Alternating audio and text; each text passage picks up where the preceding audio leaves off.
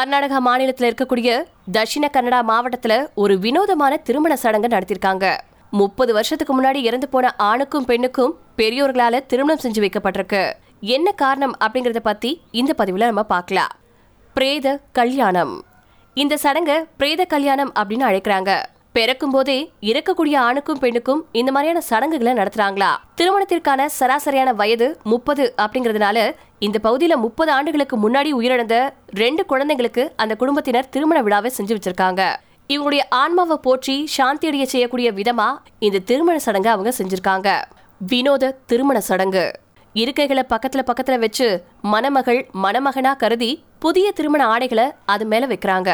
இருக்கைகள்ல மணமக்கள் இருக்கிறதா கருதி ரெண்டு குடும்பத்தினரும் சடங்குகளை செஞ்சுட்டு வந்துட்டு இருக்காங்க அதுக்கப்புறமா முகூர்த்த நேரத்துல மணமக்களுக்கு பேர் சுட்டி அச்சதை தூவி ஆசீர்வதிச்சு அதுக்கப்புறமா ஆரத்தி எடுத்து வீட்டுக்கு வரவேற்கிறாங்க. இப்படி திருமணத்தின் அனைத்து சடங்குகளையும் ரெண்டு குடும்பத்தாரும் முறைப்படி செஞ்சு வைக்கிறாங்க. திருமண விருந்து உணவா மீன் வறுவல் சிக்கன் சுக்கா மட்டன் கிரேவி இப்படி பல வகையான உணவை விருந்தா படைக்கிறாங்க.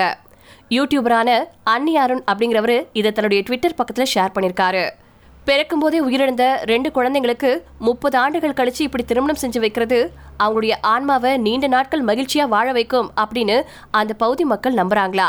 இந்த சடங்கை கேரளா கர்நாடகா மாநிலங்கள்ல பின்பற்றிட்டு வந்துட்டு இருக்காங்க அப்படிங்கிறது இப்ப குறிப்பிடத்தக்கது.